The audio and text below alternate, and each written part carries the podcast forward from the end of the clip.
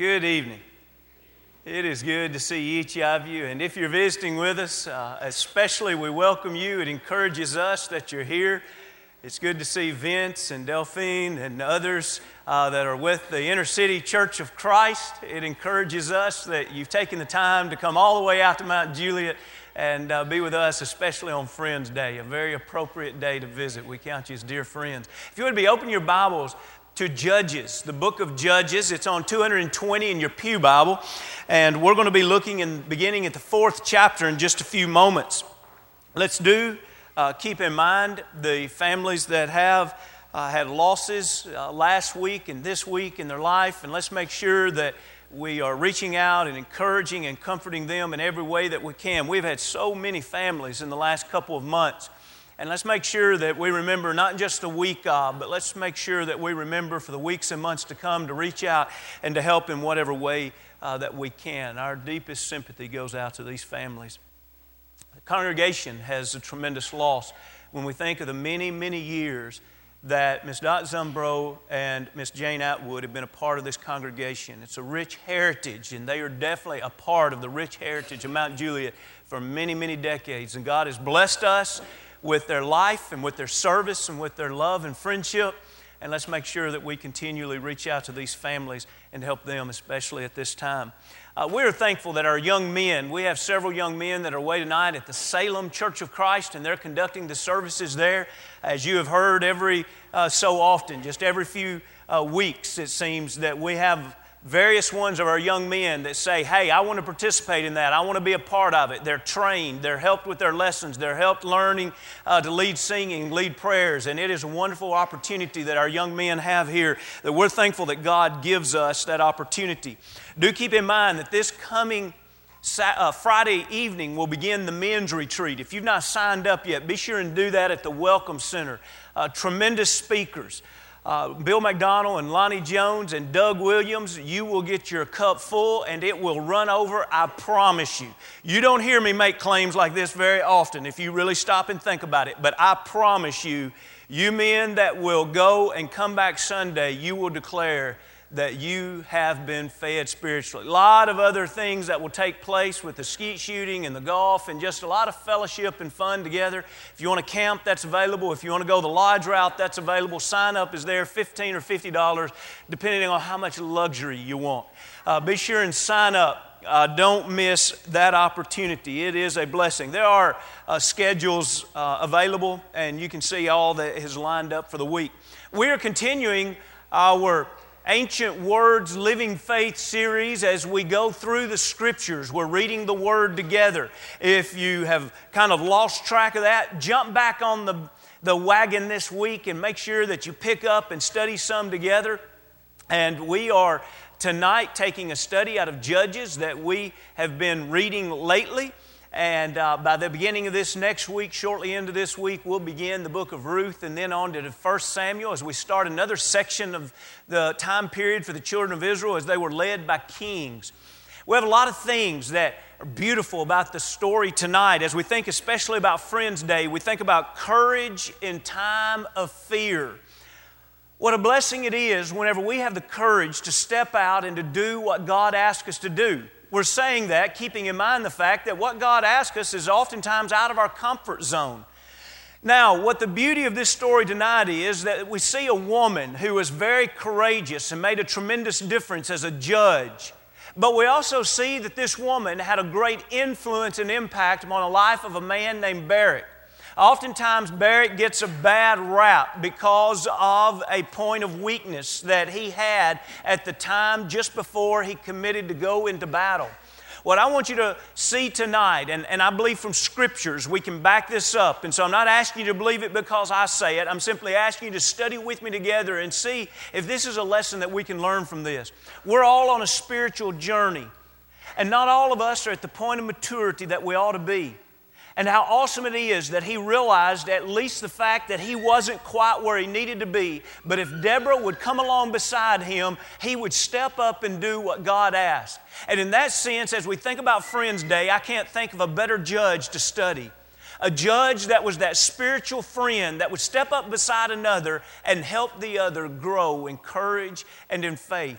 It's a beautiful study of friendship and influence, especially. And we think about what kind of influence we are with our friends. If you look with me in Judges, the fourth chapter, let's begin in verse 1. When Ehud was dead. Now, Ehud was a judge. There were 15 judges that we read about in Judges. He was one of the judges that had a rule over the children of Israel for a time period of 80 years of peace. The longest period of peace was under his influence as a judge. He was the one that, if you read back earlier in the third chapter, he must have been a left handed man because remember, he snuck in to kill an enemy king. His dagger was strapped to his right thigh. It was over a cubit long. It was a double edged dagger. And he went into the king with his left hand and he drew it and stuck it into his belly and all the way through him and then closed his private chambers to allow him to die in private. He was a courageous man of God, a courageous judge. And during his reign, or during his influence as a judge, was a great amount of peace. But now he's dead. Now, as we think about him being dead, I would like for you to notice the next slide, and then we're going to come back to this one in just a moment. Uh, this is something that I need to see about the book of Judges that we probably even mentioned again last week. There are seven cycles in the book of Judges of the people. And the book of Judges covers anywhere from three to 400 years. And these are the cycles that we see of the children of Israel they would go into time periods of apostasy. And the reason we're looking at this now is we just talked about the fact Ehud was dead. He, he had a great rule, but yet the children of Israel had a problem remaining faithful. And then when they would go into apostasy, the Lord would allow the enemies to come and to take over them. You see, the fact is, God's blessing is in the protection. At any given time, God's people could be overtaken if He simply let down the barriers and stopped protecting them. And so God would allow the enemies to come in and to take them captive or destroy them. But third, we see that whenever, back to what we studied this morning about lifting up our eyes, once they were willing to lift up their eyes and cry out to God and turn their life around, God would almost always provide a judge. And this judge would execute the military orders. This judge would help deliver the people back to a strong presence in the nation, and they would be a strong and a protected nation again.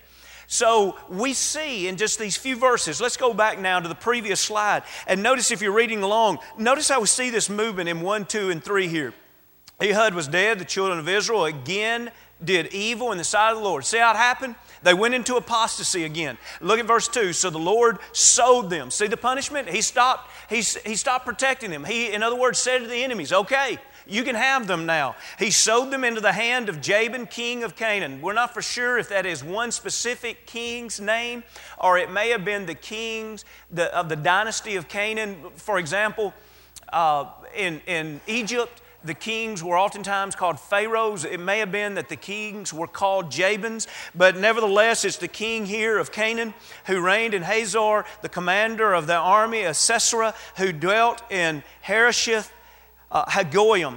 And the children of Israel, now notice here this humility, now they cried out to the Lord, for Jabin had 900 chariots of iron, and for 20 years he had harshly oppressed the children of Israel. So they had 80 years of peace, and then they decided to go into apostasy. Then they began to be oppressed, and for 20 years they were oppressed.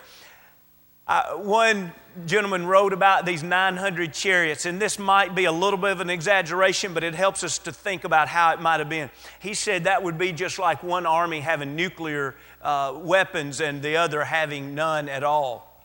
In other words, whenever there were chariots of iron involved in warfare, the historians tell us they had a tremendous advantage in any kind of war that they would go into. This man didn't just have a few chariots of war, he had 900 of them. Now, can you imagine if he had 900 chariots of war? Can you imagine how many foot soldiers that would accompany that kind of, of 900 chariots? And so, this is the setting for what we're about to study. It's looking grim. It's looking tough for the children of Israel because they're oppressed. They're wanting something to be better in life. And here's the question who could God count on? Who is it that would step up for God and speak on behalf of God and give the direction and the guidance that God needed? Let's read verse 4 as we see now Deborah, a prophetess. Now, notice the things that she is listed here a prophetess, a wife, judging Israel at that time. And then we see the honor that's talked about in her judgment. She would sit under the palm tree of Deborah between uh, Ramah and Bethel and the mountains of Ephraim and the children of Israel came up to her for judgment. Now, it's interesting that of all the 15 judges, she is the only female judge. It's interesting also to see the fact of what God asked her to do. God asked her to be a prophetess. That's one that speaks forth the message of God. Now, as a judge, that almost always had to be the case because it was the judge that would give the military orders. In a few verses, we're going to read how she turns to Barak and she tells him to do things, but she makes it very clear that she is telling him because it is the words of the Lord. And so she's speaking the words of the Lord for these civil affairs to, to direct the army of God. Now, notice also she's a wife. Notice also that she is a judge and she is giving judgment. Now, I need to realize that the role that God has given of women in the new covenant in 1 Timothy, the second chapter, in verse 10, 11, and 12, for women not to teach or usurp authority over the man, which is given in the idea of when the church comes together and the organization of the church, it's not violated here. You'll hear many individuals speak of Deborah as if that is a woman leader in the Lord's church. Well, number one, the Lord's church didn't begin until Acts, the second chapter, a lot of hundreds of years later than what we're reading here. But number two, even back then, under the old covenant of that of Judaism, would have been the religion, she did not go in and serve as a priest. She did not gather the people together and teach them Bible lessons. She was a leader of them in the sense of speaking God's message. As a matter of fact, we see exactly what she did. It says that she sat under the tree there of Deborah, and the people would come up and they would ask judgment. To get an idea of how her job would be carried out, we could read in 1 Kings, the third chapter. Do you remember when Solomon was a king and the kings were now replacing many of the duties of the judges? And do you remember as a young king, God came to him in a dream and said, I'll grant you whatever you would ask. And God was so impressed because He said that many men in His situation would have asked for a long life, riches, or the life of their enemy. But He did not ask for that. Instead, He asked for an understanding heart so that He could properly, notice this word, so He could properly judge the people. God was so impressed with that request that He gave him great amounts of wisdom so that he could judge the people. And then He gave him all the other three things as an extra. Now, the reason that this story is so important in 1 Kings, the third chapter, is we get an idea of what did judges judge. Right after he is given this extra amount of wisdom, we're told a story of what judges would deal with on a daily basis. I'm not suggesting to you everyone was as strange as this, but yet this is the story that was told. It was of two prostitutes, each had a baby, uh, each had their own baby one particular night, one of the women rolls over and smothers her baby in the bed, but she wakes up and sees what she does. She wakes, she goes, takes her deceased child, her deceased baby, and lays it in the bed with the other woman without waking the other woman and takes the living baby back to her bed.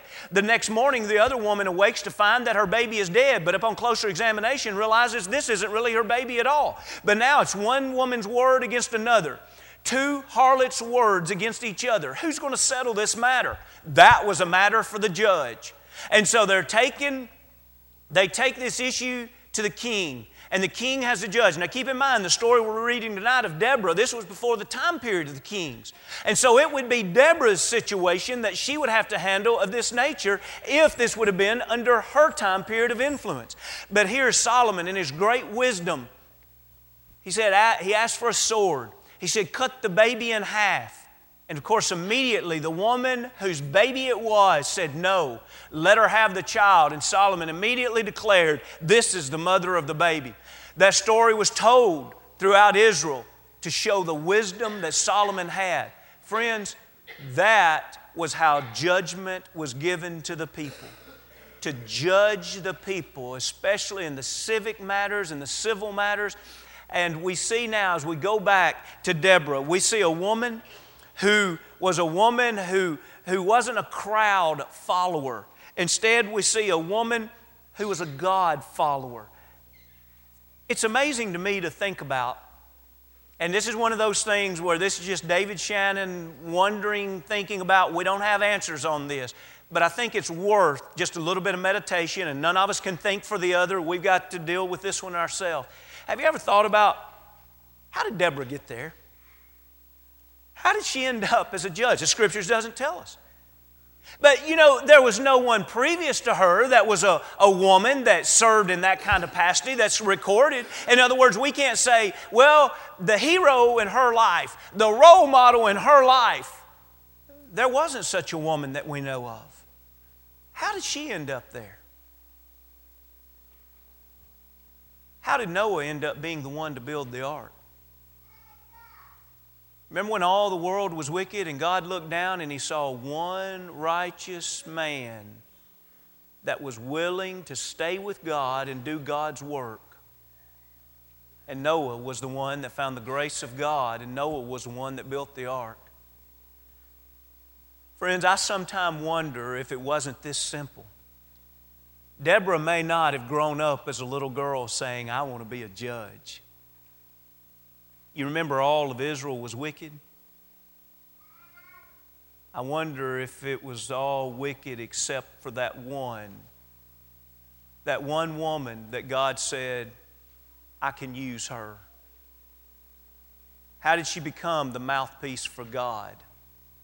How did she become the courageous woman to offer judgment to all the people? It had to be in the fact that she was willing to be available for God's use. Friends, I think it's good for us to have goals. I think it's good for us to have role models. But when it's all said and done, what is more important than anything is for us to always be willing to say, God, here I am. Use me.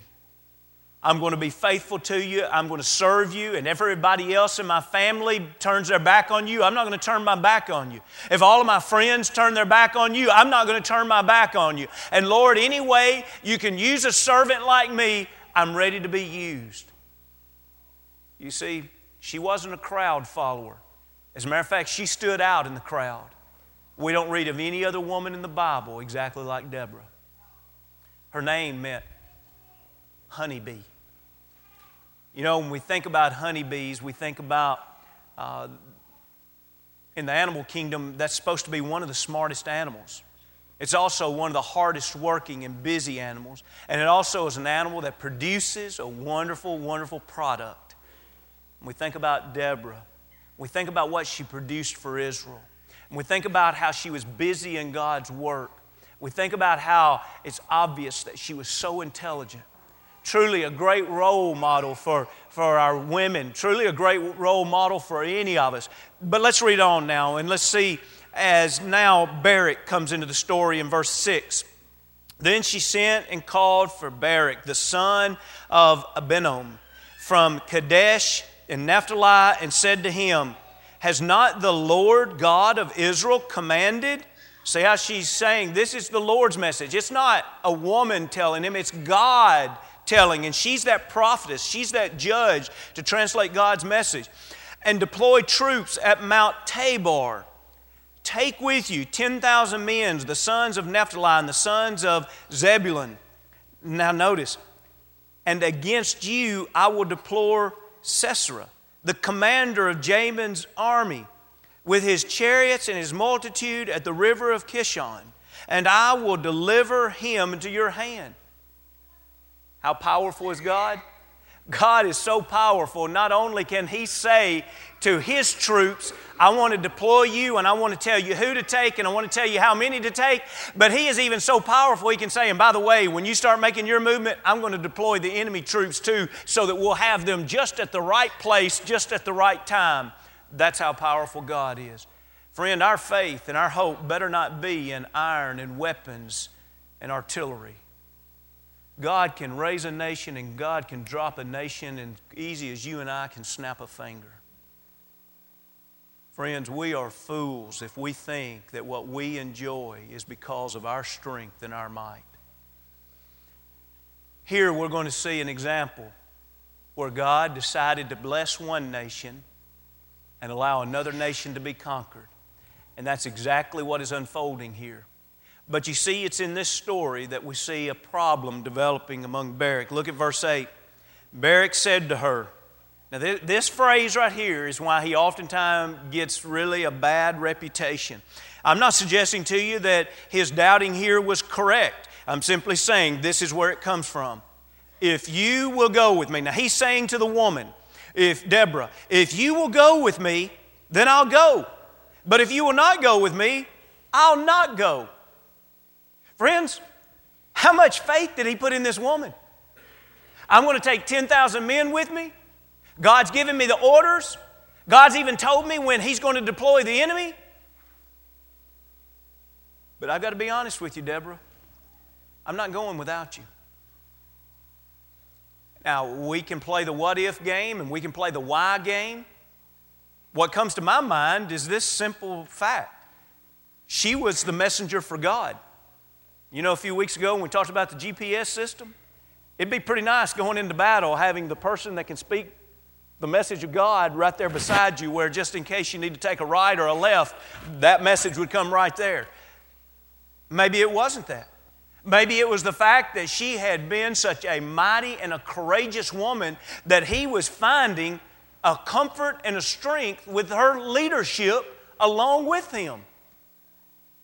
Whatever it is, we cannot say it was wise for him to say, if you won't go, I won't go when God gave a direct command, I want you to go.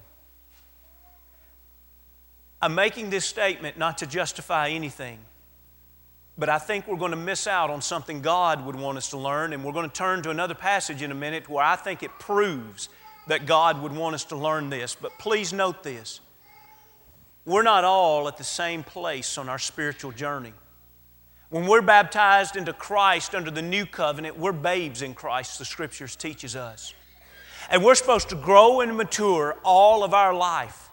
How many of us can look back at times where we know, looking back, we should have been more mature? We should have been ready to step up. But yet the fact is, we weren't ready. Now, how many of us can look back now and say, you know what? But it was so and so in my life. That person, that parent, that teacher, uh, that, that elder, that best friend that's a faithful Christian, that whoever it is, that person helped me. And you know, I finally made it through that time and I grew through that time. And now I'm mature enough that I can handle that.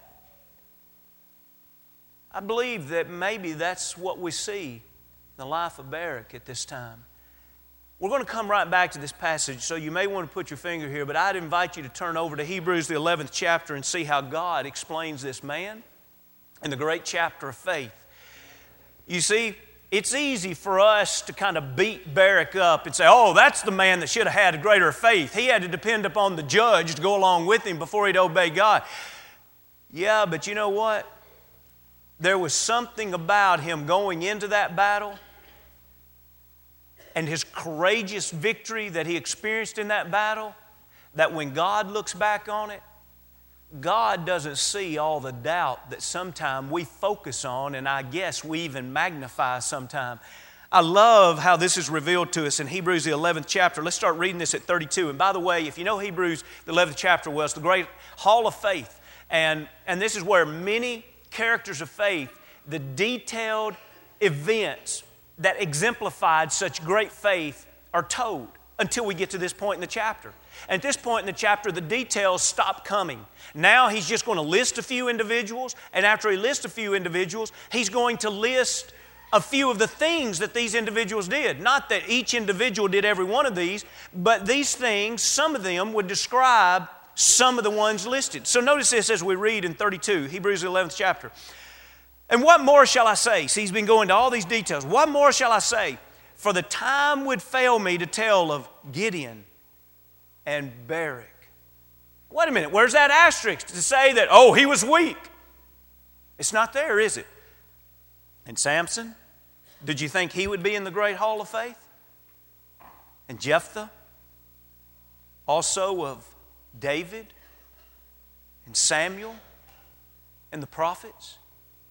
Now, a list of what some of these men did who through faith subdued kingdoms, worked righteousness, obtained promises, stopped the mouths of lions, quenched the violence of fire, escaped the edge of the sword.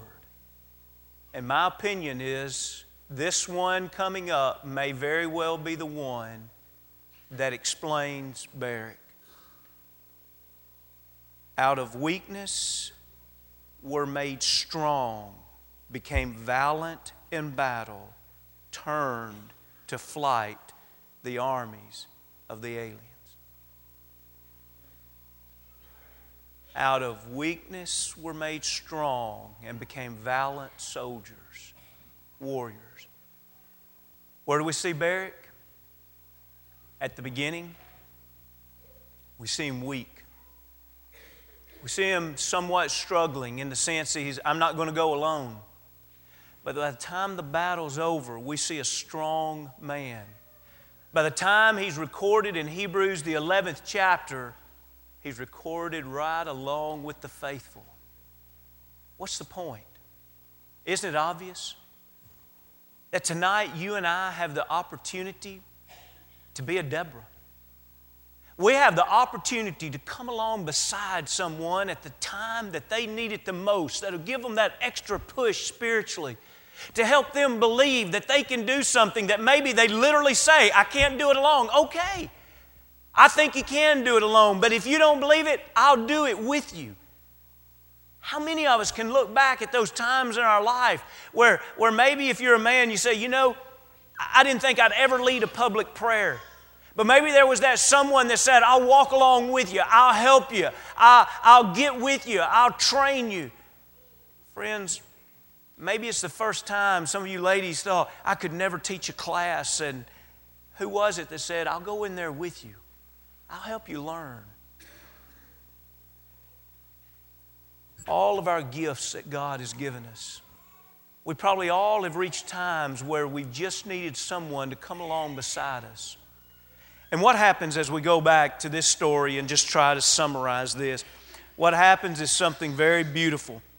The rest of this story shows how God sent Barak and his army of 10,000 men up to the mount there of Tabor, and just at the right time, and by the way, if you read the rest of the fourth chapter, it's not really as clear, but if you see in verse 15, and we don't have a screen on this, but in 15 it says, And the Lord routed Sisera and his chariots and all his army with the edge of the sword before Barak, and, and uh, Sisera alighted from his chariot and fled away on foot. Now, who routed him? That said, the Lord routed. How do you think the Lord routed him? Let's skip two screens and let's go over to the fifth chapter in verse 19, 20, and 21. This is the song of praise that they sung after the great victory that they had uh, following God's orders and God's commands. And as we read verse 19, it talks about the kings that came and fought, then the kings of Canaan fought, and then skip down in 20, they fought from the heavens. The stars from their courses fought against Sisera. Now, wait a minute. How did the heavens and the stars fight against him? Notice the torrent of Kishon, remember that was the river? Swept them away. The ancient torrent, the torrent of Kishon, oh my soul, march on in strength. Now, this is the song that they're singing that tells about their victory. What most assume is that from this, that just at the right time, God sent a terrible flooding rain, perhaps even hail and here are these men that are going to go up the mountain to fight. And God, just at the right time, tells his men to descend. And as they descend, this rain floods the valley. Now their chariots are stuck. No longer are those 900 chariots of any use. That's why Sisera has to flee from the chariot and he runs on foot. Now, if we had time to study this in detail before the battle actually began, Deborah told him, You're not going to receive the glory for this. It's going to be a woman. And so when he ran and he hid in a lady's tent, she took a tent peg and she drove it through his temple and pinned him to the ground. And so when Barak comes around hunting, she shows him, There's your enemy. There's the leader of the Canaan army. They have their victory. What's the point of all this? Oh, a lot of lessons to learn. But tonight, on Friends Day, the great lesson for us to learn is that really, we all, in ways, are Deborah, hopefully, and Barak. We all have the opportunity to encourage someone along the way. But the truth is, we all find ourselves in need of an influence of other spiritual people that can help us on the way. Tonight, are you? Are you that kind of friend? The kind of friend that does the right thing and helps and encourages others to do the right thing. What a blessed, blessed event that we're having in the life of this congregation to study through the Word of God and see such great characters of faith. It's ancient words, but it's to be a living faith. It's God and His ways alive in your life. Tonight, if you've never been baptized into Christ for the remission of your sins, won't you? consider that tonight. If you have questions or you want to study it further, we would love to do that with you. But if you're ready tonight as a believer in Jesus Christ, ready to repent of sins and confess before others, won't you be baptized tonight? Maybe you've been baptized into Christ and along the way you've lost the way and you want to come back and repent and confess sins and pray forgiveness. Let's all leave here tonight close to God, righteous, and being the example and the encouragement to others to help them along the way too. I was not saved to walk this way alone. Thank God for Christian friends. If we can help